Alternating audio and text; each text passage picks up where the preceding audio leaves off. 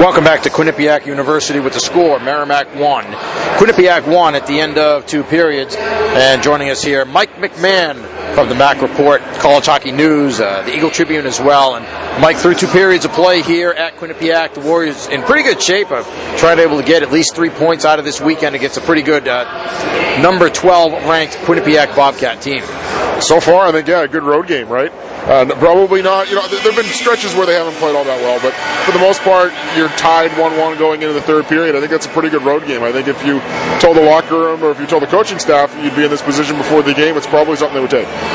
12-5 the shots of the second against not what they want to see, but the two best chances that they had didn't even result in shots on goal. The the, uh, the shot by Brian Christie that hit the post on the break from Ben Bye, and then also uh, Chris LeBlanc trying to convert a feed from Brett Seney. It was a tough play. I mean, I thought played pretty well by Federico on the Quinnipiac side on the two-on-one, and so the aerial pass from Seney didn't quite connect, but LeBlanc just trying to get a stick on it as much as he could and uh, putting it just wide. So those you factor that in 12-7, I guess, is a little closer, but uh, opportunities for both teams in that second. Nobody's able to cash in. It looks like it's going to come down to one play here or there. Yeah, absolutely. And Quinnipiac uh, outshoots teams by a wide margin, generally speaking, even more so in this building. I think they have a shot edge that's somewhere around 14 shots a game in this building. So uh, the fact that they've they've kept it close, and like I said, I think the shots are a little maybe a little misleading here because Merrimack had a couple of chances in the zone that didn't even result in a shot. Uh, I think they're they're in a position to take some points on the road against a really good team. I mean, against a team that's pretty comparable to them in the pairwise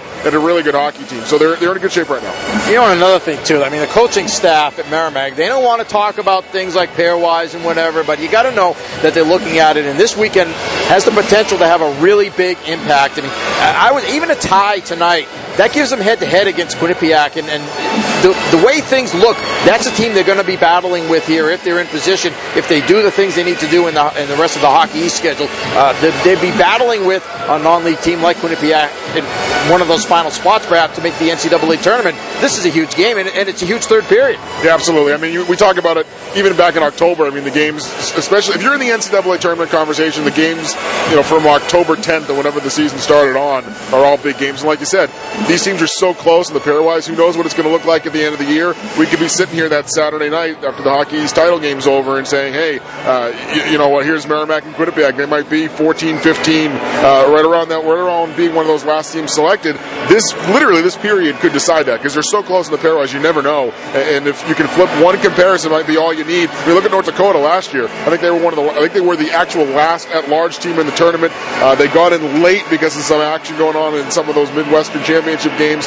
And I'm sure if you're a North Dakota fan, you can look back at that point and try to say, hey, any given point, or if you're the if you're the first team out, any given point over the season, you can look back to one period, one instance, one game, and say that's what cost us. That was the case a couple years ago for Merrimack too, right? Wasn't it the year that they just missed it when the year they were number one in the country and then ended up just missing the tournament? I mean, it was so close that I think that any of those other games, a, a tie turned into a win, or maybe a loss turned into a tie at any point in the season, might have been enough to, to put them over the hump and get them in. Yeah, because it was close. I remember that playoff series with Maine went to three games, yeah. and they, they got that win that second night, which really put them in position. And then even they were getting all the breaks they needed that next weekend during the championship week, and they were getting everything they needed right up until the end. Yeah, as I remember, in fact, it went right up. I mean, they're crunching the numbers. It went right up until the wire almost on that second night.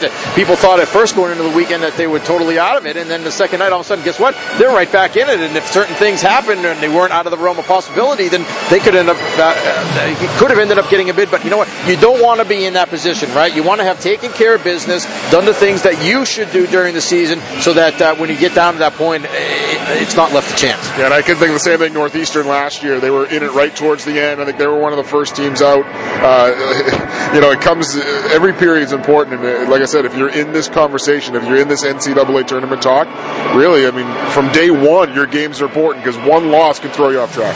All right, two things I want to touch on with you: uh, recruiting, and then Boston College. That game coming up on Wednesday. So let's talk recruiting first of all. Let's talk about some of the guys, especially guys coming in next year. How are they doing this year, and and uh, who can we look forward to seeing next year, uh, especially uh, you know you look at the impact that this class has made this year at Merrimack. I talked about it with Matt Tibbet between periods, but such a large freshman class, and, and to a man, just about everybody has made a significant impact. Uh, can we look forward to that next year? I think so. I mean, at least on paper, that's what it looks like. Uh, the highlight of the class is, is, Matt Fogut so far, anyway. I mean, this is what it looks like. He's a 97 forward out of uh, the Gloucester Rangers. He's an Ontario kid. It's going to be the second straight year that Merrimack's brought in an 18 year old freshman. Brett Seney was 18 when he came in this year. Uh, before Brett Seney, you had Joe Cannata. He came in as an 18 year old goaltender. I believe uh, before Seney, the last time they had an 18 year old skater was Jeff Caron, who was a defenseman who came in, I believe, in the 2003 season. So it's been a while. They're going to have two 18 year old freshmen that come in in a row. Matt Fogut so far in 43 games this season uh, in the CCHL has got 54 points, 8 goals, uh, 18 goals, 36 assists. Uh, another guy's a defenseman, a big guy. I think he's 6'3", 6'4", Ethan Spaxman. He's a 96. He's playing for Waterloo in the USHL.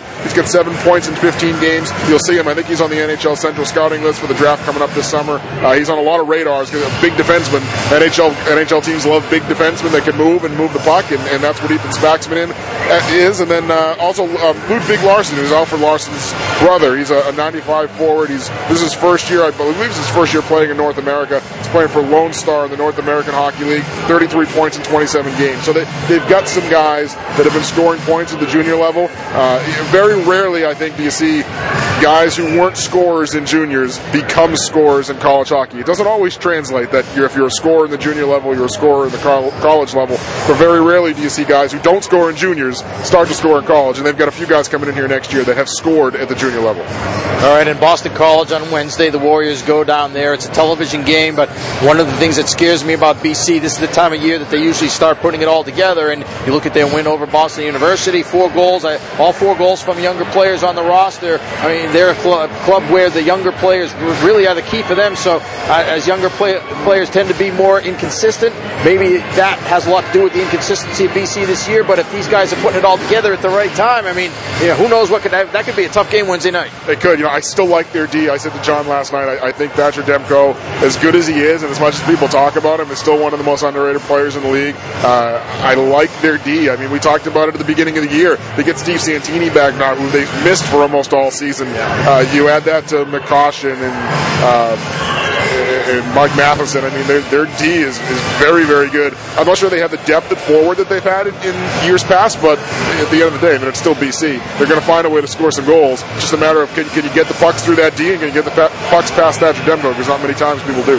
All right, thanks a lot, Mike. Great job last night on the call. Great job tonight. We appreciate it, and uh, thanks for the ride down too. We'll talk to you again soon. Sounds good. Thanks. All right, Mike McMahon's been with us from the Eagle Tribune, the MacReport.com, and also College Hockey News. We'll be back with more right after this. Our score at the end of two periods: Merrimack one, Quinnipiac one. Back with more after this. This is Warrior Hockey.